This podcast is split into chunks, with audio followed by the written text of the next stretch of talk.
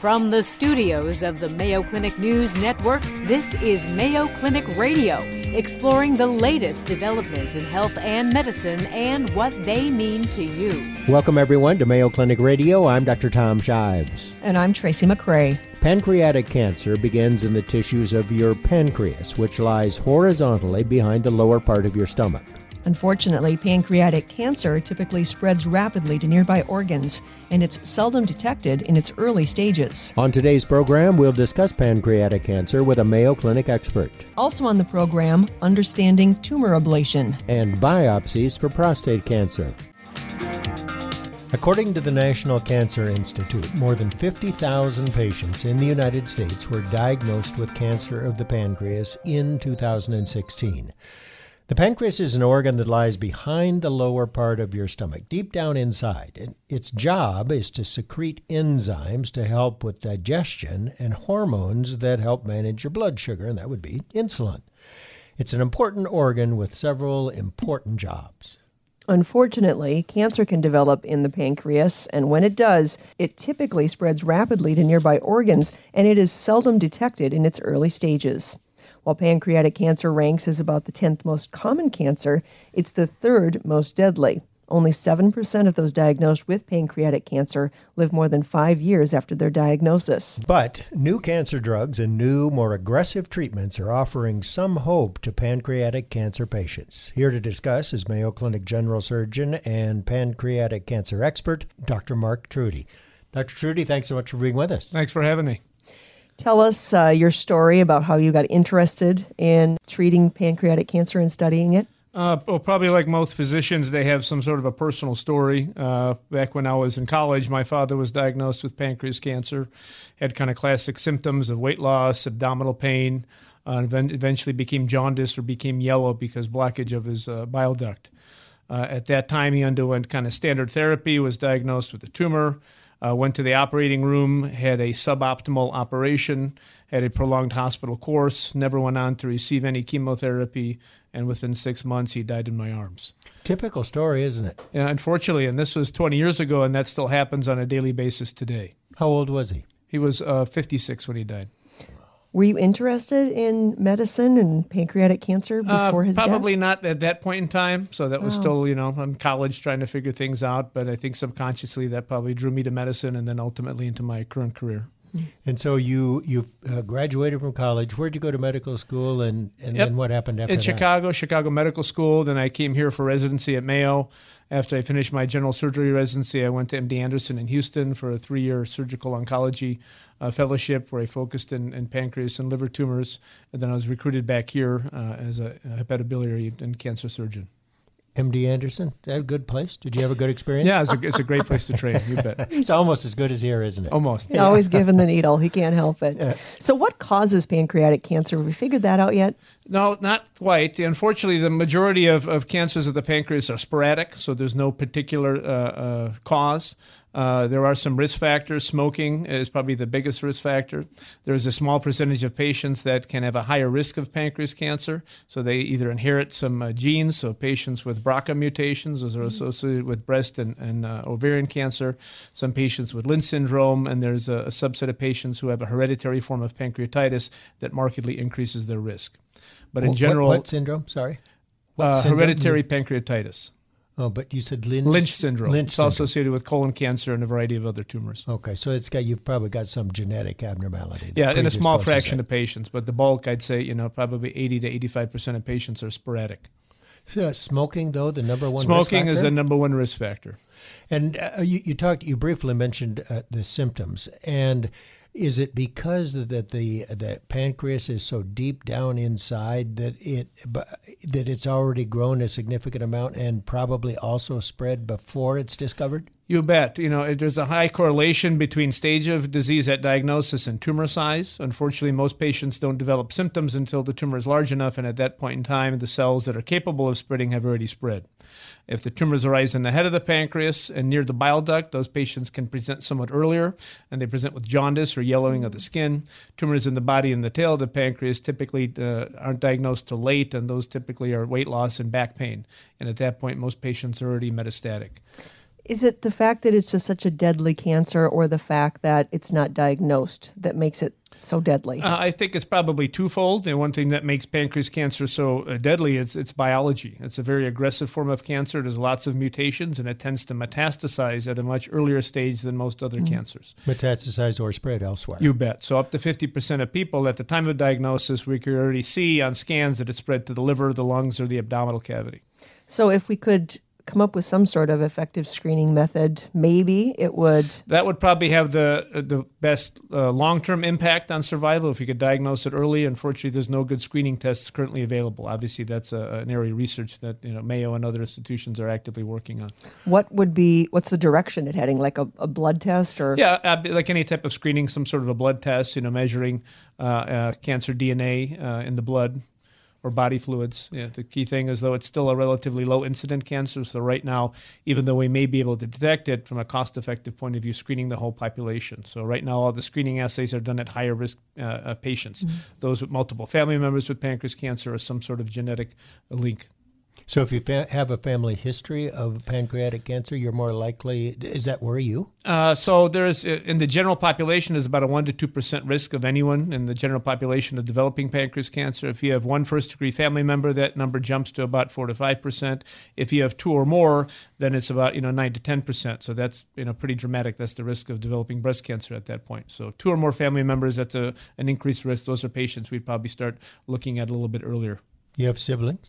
I have a sister, yes. Okay, and I presume she's alive and well. Alive and well. yeah.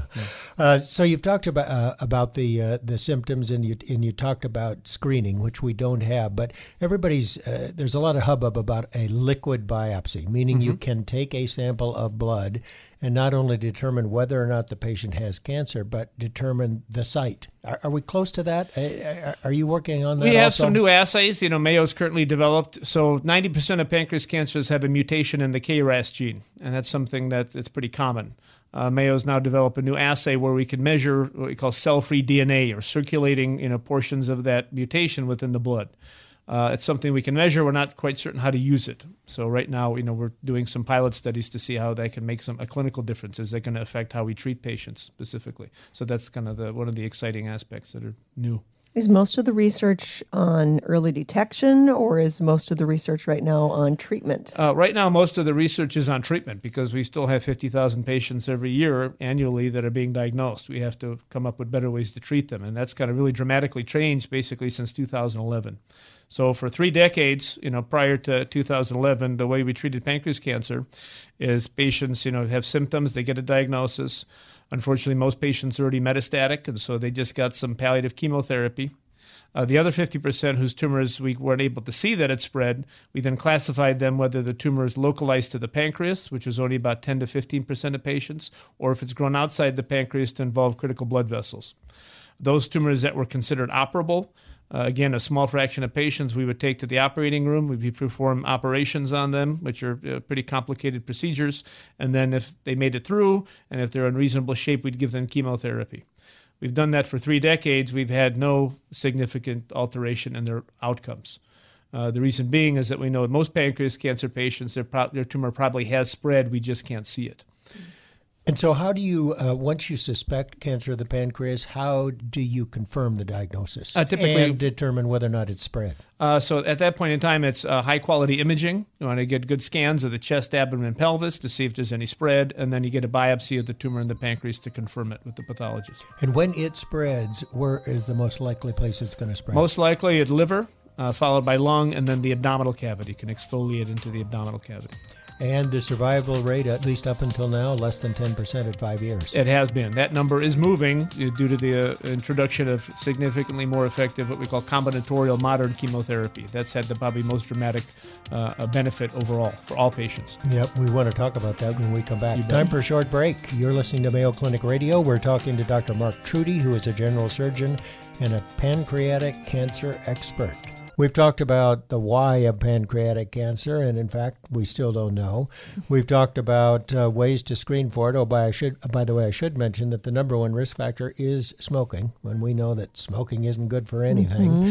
We've talked about the symptoms, mostly uh, abdominal pain. It's usually diagnosed late because uh, it's so deep down inside and usually doesn't present with symptoms until it's already spread elsewhere. We've talked minimally about the treatment alternatives that are available, but we've got some hopefully new ones and better ones. And tell us about those, Dr. Truty. So there's three main uh, modalities of treatment for pancreas cancer. One is surgery, which we typically, uh, historically, only provided to a small fraction of patients. Second is chemotherapy, which also traditionally has been limited to ineffective therapies, and then radiation therapy. And so the key thing, what's really kind of dramatically changed in this, we've gotten very good at doing these operations. Uh, we've managing to get patients out of the hospital with low uh, complication rates, low operative mortality. But again, uh, this cancer needs more than a knife. Uh, chemotherapy's pretty dramatically changed in 2011. Two uh, significant papers came out uh, showing the significant survival benefit of combinatorial chemotherapy, meaning multiple different agents have a significantly more uh, uh, effect on treating these pancreas cancers. And then radiation therapy has also evolved. You know, we have a proton beam, a variety of other ways to deliver it. The key thing is not which of these, it's how do we take what we have and apply it in the right sequence to get the outcome we're looking for. And I kind of compare it to my wife's chocolate chip cookies. She makes the best chocolate chip cookies. I have her recipe. I take the same ingredients, I put them in a bowl. I don't get her chocolate chip cookies. Why is that?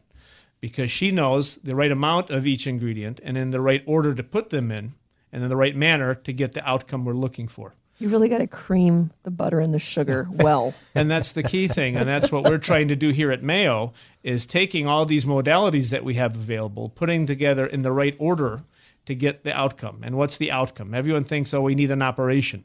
It's, we've been operating for three decades. It's not just the operation. The goal we're trying to achieve is to extend a patient's life with the best quality of life.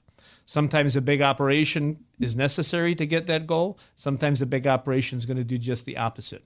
So the order was do surgery, then do chemo, then do radiation. Is that what typically patients were? That's typically how it okay. it went. So what we're doing now is we're getting good staging exams. We're trying to figure out uh, uh, what's the best way to treat them. And currently, what we're doing, we're using these chemotherapies prior to anything. So, right at diagnosis, we have a diagnosis, we give them the chemotherapy. And that's to treat the whole body. You right? bet, because we know most patients, they probably have seeds or spread of the cancer, we just can't see it. Sure.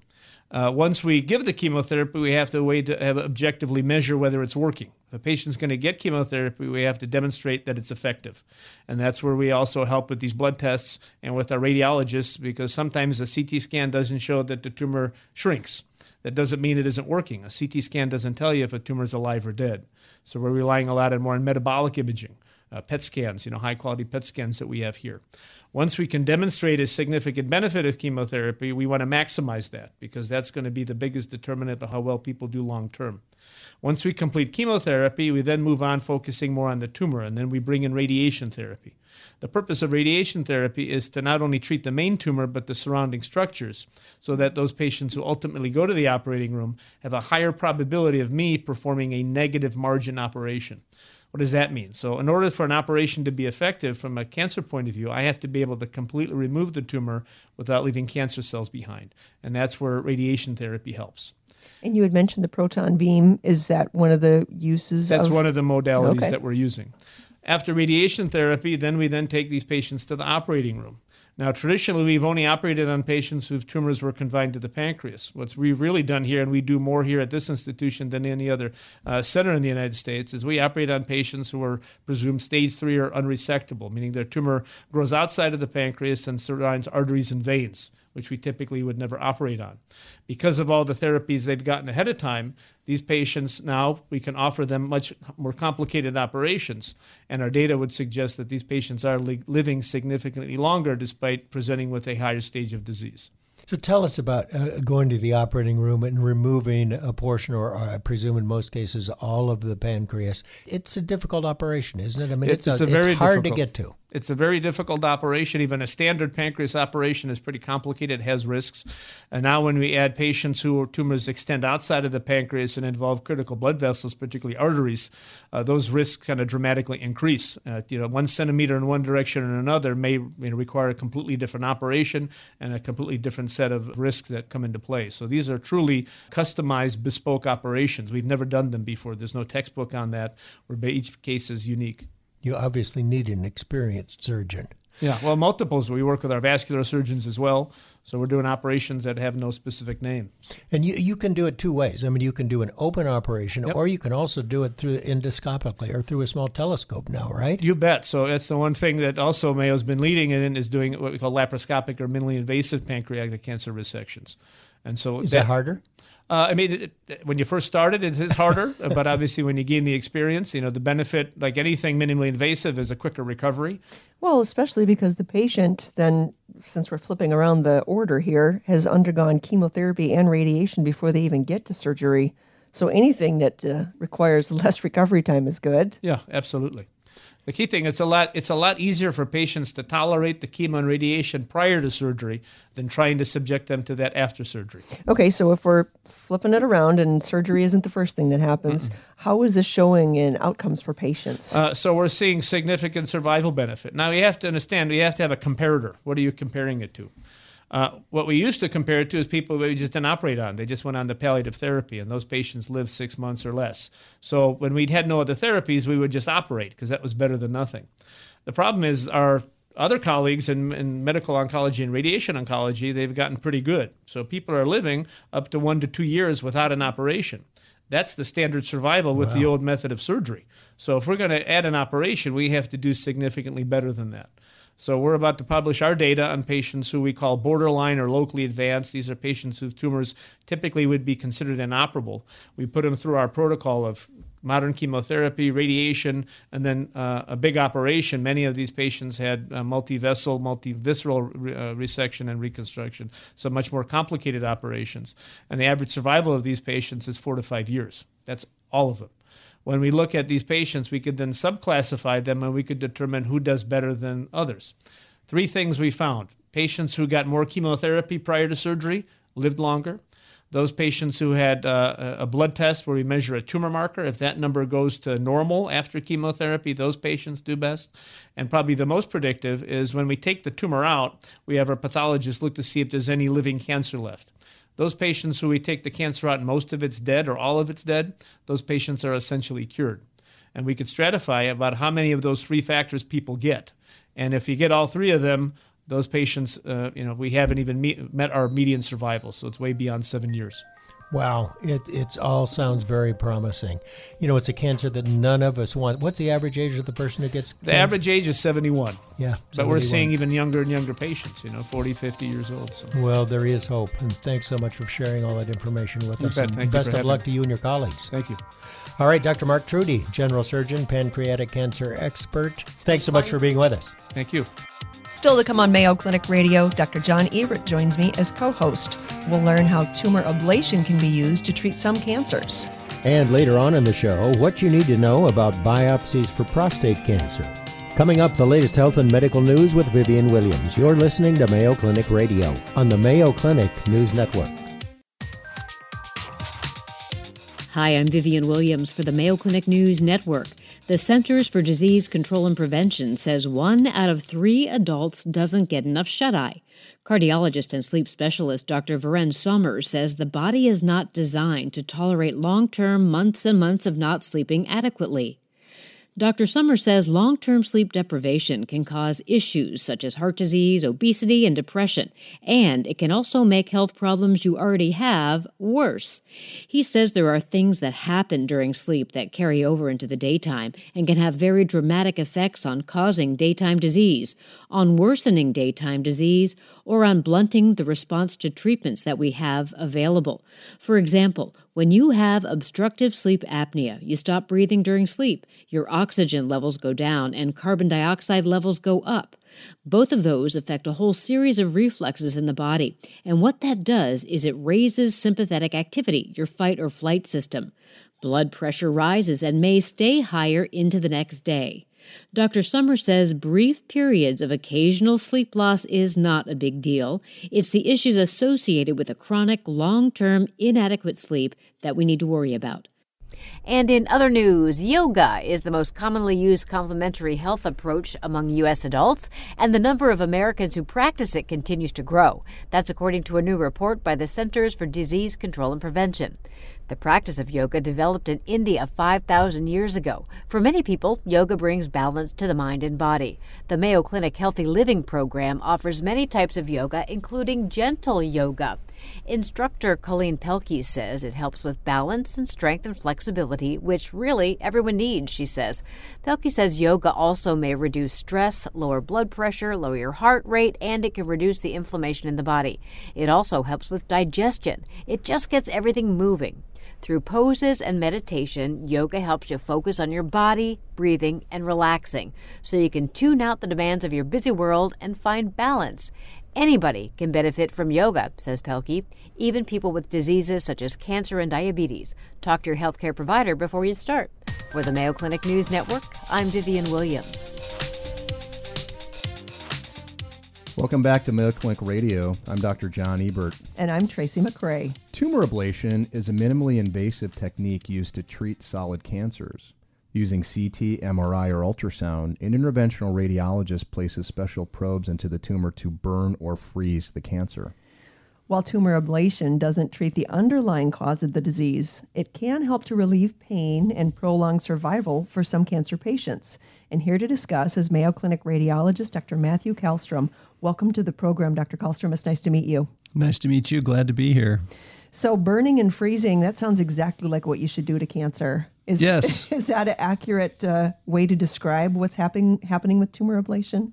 Yes. So what we do use is, you know, CT or MRI or ultrasound guidance and monitoring to watch these devices go into tumors, for example, in the liver or in a kidney. With that, we can see that the device is placed accurately into the tumor. And then with freezing, we can actually see ice in the body and we can tell exactly what we're treating and what we're trying to avoid. With heat, it's a little bit harder to see, but we can also very proactively determine what we're going to treat and with that get good outcomes in, term, in terms of treatment of these cancers. Yeah, they're different ends of the spectrum, burning and freezing. They are, yep. but with both of them, hopefully you end up getting rid of some of that cancer or all of that cancer. Does it disappear or does it does the body absorb it or what happens when you use ablation on a tumor? That's a good question. You know, and a lot of patients ask that question. So if you freeze it, for example, what happens is the cells are destroyed, they, they fracture, they fall apart, and the components of that cell then are absorbed by the inflammatory system. And that's one of the reasons why people are really exploring whether or not combinations of ablation with immunotherapy might be a new opportunity in terms of treatment of cancers. So, a couple things. If you go into that tumor, how long do you freeze? So, I imagine you freeze the tumor and then that area of freeze sort of grows out the longer you sort of freeze, right? And right. How, how long do you know how to go and how wide is the tumor? Do you have a real good sense when you go in there? Yeah, we could take an example. So if you took a patient that has metastatic disease that went to their lung, for example, colorectal cancer, pretty common scenario for patients, unfortunately. What we can do is put a couple probes in or around a tumor. We often pick them up like chopsticks, put probes adjacent to it. Those probes have a certain amount of ice that they'll produce. Um, Often, tumors that are less than a centimeter, for example, you know, half an inch or so, will generate ice that's about three or four inches in diameter to completely cover it. And when we're watching with CT, we can watch it grow. It takes about 10 minutes to freeze it. Temperatures are starting at about minus 160 centigrade. At the edges, it's zero. So that ice is very cold. And that temperature, that cold temperature is necessary to kill the tissue. We freeze it a couple times. The overall procedure, for example, treating a lung cancer will be about 45 minutes. So, lung cancer, one of the types of cancer you can treat. What are other? Any tumor in the body? Yeah, it's it seems that way like it's almost anywhere. We actually do treat tumors anywhere from, you know, intracranial or brain tumors all the way to the feet. So it really depends on the application and what you're trying to treat. Most commonly, we treat lung cancers, metastatic disease, we treat liver cancers, both primary and metastatic disease. We treat small renal cancers. So those applications are very common. And as you started off talking about palliation, treating patients that have might might have a greater burden of, disease, and we're trying to treat pain. We'll focally treat that. Maybe not all of their disease, but the ones that are painful. So we talked about you know heating and freezing and uh, you also have radio frequency and microwave and laser. I imagine the science is moving pretty rapidly in these spaces. Are we doing clinical trials to figure out freezing versus ultrasonic versus you know burning and these sorts of things? I mean we're, we're figuring out what what treatment is best for what tumor. Is that where we are in the science right now? Yeah i think that's a good description. If you took one example like a liver cancer um, turns out that heat is best in the liver. You can prevent complications like bleeding. Whereas if you froze it, the risk of bleeding is probably mm-hmm. a little higher because you don't coagulate those blood vessels, and so there's a higher risk of bleeding. Sure. So these technologies are tailored to the organ. Mm-hmm. They're also tailored to the type of cancer that you're trying to treat. So I would say what's where the research is right now is one new technologies like microwave only became available in the past five years or so. A lot of advances in terms of predictability.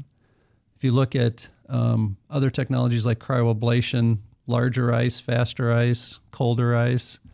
Um, and then, probably the most important thing is how well do we do clinically? And that goes to clinical trials.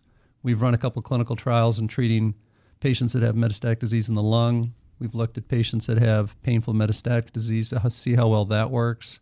Um, we're now going to go after liver cancers and see exactly how well do patients do in terms of their outcome and survival. So, do you use this? Um, do you use tumor ablation along with chemotherapy and radiation? Is it just one of the arsenal of ways you ba- battle cancer?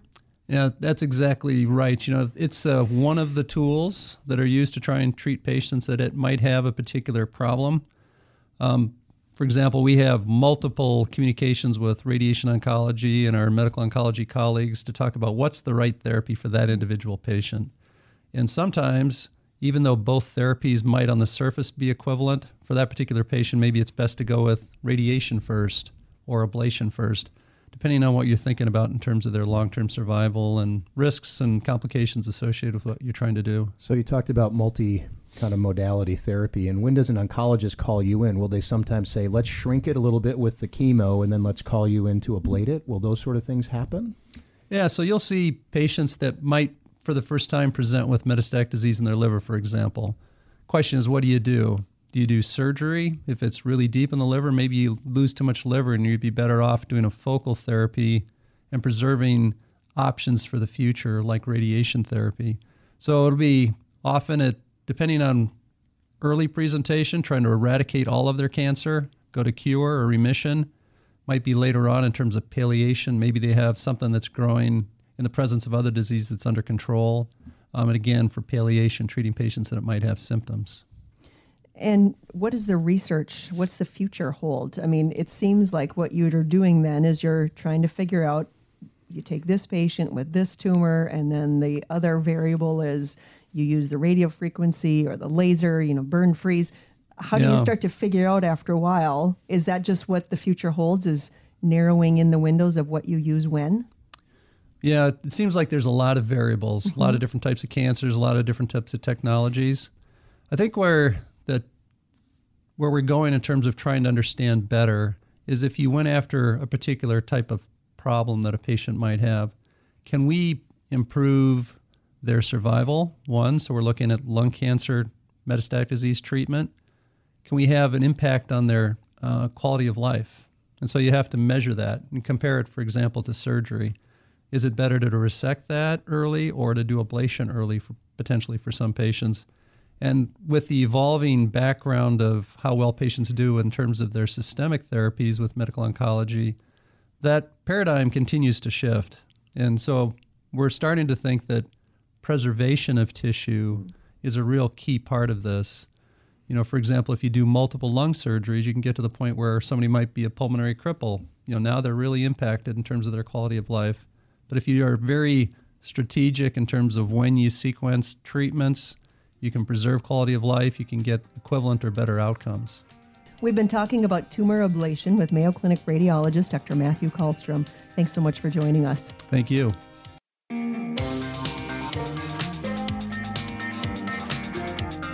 Welcome back to Mayo Clinic Radio. I'm Dr. John Ebert. And I'm Tracy McCray. Prostate cancer is one of the most common types of cancer in men. Usually, prostate cancer grows slowly and is initially confined to the prostate gland, where it may not cause serious harm. However, while some types of prostate cancer grow slowly and may need minimal or even no treatment, other types are aggressive and can spread very quickly. Your doctor may recommend a prostate biopsy if a PSA test shows levels higher than normal for your age or your doctor finds lumps or other abnormalities. Here to discuss prostate cancer is Mayo Clinic urologist Dr. Landon Trost. Welcome back to the program. It's great to see you again, Dr. Trost. Well, thank you. Good to be with you. What are the risk factors for prostate cancer? Yeah, good question. The biggest risk factor is being a man. Uh, if you're if you're a man, you're essentially uh, you, if you live long enough, you're most likely to end up with prostate cancer at some point. But the key question is which of those are going to be the ones that go on to threaten your life versus those uh, that are going to be there when you're when you pass away and don't need to be treated. Other risk factors that put you at higher risk of this is if you have a family history of it. So in particular, first order relatives, so brother, father. Um, there are some that continue to show up positive over time, though, such as being African American uh, older age in general, um, and then family history. Those are, are pretty strong ones. So, and, it's those strong ones that I think guide clinical practice. So, in primary care, we think about who should be screened for prostate cancer. Screen. Should we be screening for prostate cancer in primary care? It's a great question. And in primary care, I think you have the most difficult uh, time deciding uh, who to screen because it depends on who you listen to. Um, if you go to the guideline bodies from like urology, for example, they do recommend screening uh, nearly all men aged 55 to 69 if they are expected to live 10 to 15 years or more. Uh, on the other hand, only those who are high risk should be screened in the 40s or so. And then those who are 70 and above, um, really the default should be not to screen unless they're you know running multiple marathons in a week or somewhere where you really expect them to live a long time. Um, however, there are other guideline bodies that would um, suggest a less aggressive screening strategy and those have changed a little bit over time. Um, there was that U.S. Preventative uh, Task Force's screening group that originally said don't screen, and then more recently amended theirs to match um, the urologist recommendations to screen in certain groups. So, great question. What are the signs or the symptoms of prostate cancer? That's the problem. So, um, like many deeper seated cancers, oftentimes they don't have any signs or symptoms until they're they're very far advanced. And those are the types of cancers where we look for screening type tests. Is there a blood test or an imaging test or something that can um, help us detect it earlier? And prostate cancer is one of those that's that's difficult to test. Uh, and that's some of the controversy that surrounds a lot of these with PSAs and biopsies uh, because they're not perfect screeners. Could, could you make a comment about the MRI? Because I think that's really changed clinical practice quite significantly as getting an MRI for, for the prostate when we're suspicious. It seems like the urologists are recommending that a lot. Is oh, it? great question. And I think the science is not 100% in on it yet, but definitely MRIs are, are being found more and more to be uh, better predictors or perhaps uh, a good additive test to PSA to help uh, diagnose the prostate cancers that are important, the ones that need to be treated. Um, so it's definitely improving in recent times as a, a, screening tool. But even better, now we're able to correlate biopsies with the MRI. So if you get a PSA that's suspicious, you can then get an MRI that shows you where it is and how, how suspicious the tumor looks. And then you can get a biopsy directly of that area. It's a far improvement from 10 years ago. And the MRI is so good. My understanding is you can predict histology based on the MRI. Is that true? Yeah, in many cases, you can predict how aggressive of a yeah. malignancy it might be with it. Yep, that's correct. Is a biopsy always necessary to diagnose prostate cancer? I think technically the answer to that is yes. Uh, biopsy remains really the only way to definitively state that you have a prostate cancer. Uh, there are certainly other tests that will make you highly suspicious that it's a prostate cancer, and especially certain ways that the cancer can spread. Uh, but even today, um, a biopsy is typically mandatory before you'll undergo any sort of treatment even if a PSA level is high in the uh, blood test, that doesn't qualify it as being uh, prostate cancer? No, that's a good question. So, yeah, if your PSA, for example, is over a thousand, um, and on imaging you'll see multiple areas that'll light up, you'll be highly suspicious that it's prostate cancer. Uh, but typically, they'll still obtain a biopsy of one of them before treating. So. How big is the risk of infection from a biopsy? Depends on what uh, is defined as an infection. The less severe, less dangerous ones are going to be about 4% of the time. Um, so, again, about one out of 25 men who get a biopsy are going to get some form of infection. But the ones that people really focus on, where you're hospitalized and you have what we call sepsis, where you get a, a bloodstream type infection, that's more around 1%. And it sounds low, uh, but it's a real number. And if you're the one in a hundred that it happens to, it's a dramatic, uh, scary, life-threatening type situation. What are other uh, uh, adverse, you know, side effects or other complications from biopsy other than infection that men need to be aware of? The biggest one is blood. Um, so you'll get blood in basically any of the orifices down there. So blood in the stool, blood in the ejaculate, blood in the urine. Um, and those are common, those are expected after the biopsy for a period of time. Um, occasionally, men will run into other urinary issues where they can't urinate for a period of time or what's called urinary retention. Um, but those are the main ones. Um, you can get fevers and other things too that are, are temporary and limited. Uh, but infection uh, and blood are the two that we worry about the most. And is a biopsy always accurate? No, great question. So, if we see cancer on the biopsy, uh, then that usually is confirmatory that there is indeed a, a, cancer there. And that usually can help you decide how aggressive it is, too. But more concerning in many ways is when we don't find something. So, you have a really high PSA, you underwent a biopsy, you under the risks, and we don't find cancer. Um, and that uh, often is more concerning because then, as a provider, you're deciding do I repeat the biopsy and repeat the risks and perhaps go up on the risks?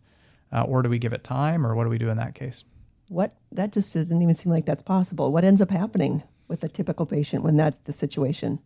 Well, sometimes um, in the past they would do random biopsies, uh, and that still is is common practice today for things, where you essentially do 12 biopsies just randomly into the prostate, and you hope that the cancer is big enough that it hits it or that your core, um, you know, grazes it. Uh, but more and more uh, providers are starting to order these MRIs and then correlate the findings with the MRI with the biopsy. But on occasion, you'll have a high PSA, normal MRI, and you're still stuck with this uh, dilemma of do we do the biopsy? And if it comes back negative, now what? So, so then what we do is we follow them. We'll recheck the PSA, and then if it goes up again, we'll be knocking on the urologist door, typically, is what we do.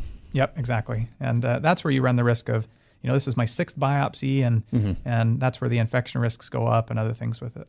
Um, so, oftentimes, primary care will refer to urology when it gets to a point of, um, a screening test comes back abnormal. But that primary discussion of the risks and benefits of screening really happens with primary care, I would say the far majority of the time.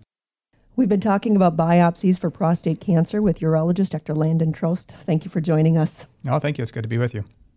And that's our program for this week. For more information, visit the Mayo Clinic News Network for today's podcast and previously aired programs. Have a health related question you'd like us to answer or a topic you'd like us to cover? You can tweet us anytime at hashtag Mayo Clinic Radio or send us an email at mayoclinicradio at newsnetwork.mayo.edu. You've been listening to Mayo Clinic Radio on the Mayo Clinic News Network. Our producer for the program is Jennifer O'Hara. For Mayo Clinic Radio and Dr. Jon Ebbert, I'm Tracy McCray. Thanks for joining us. Any medical information conveyed during this program is not intended as a substitute for personal medical advice, and you should not take any action before consulting a healthcare professional. For more information, please go to our website, radio.mayoclinic.org.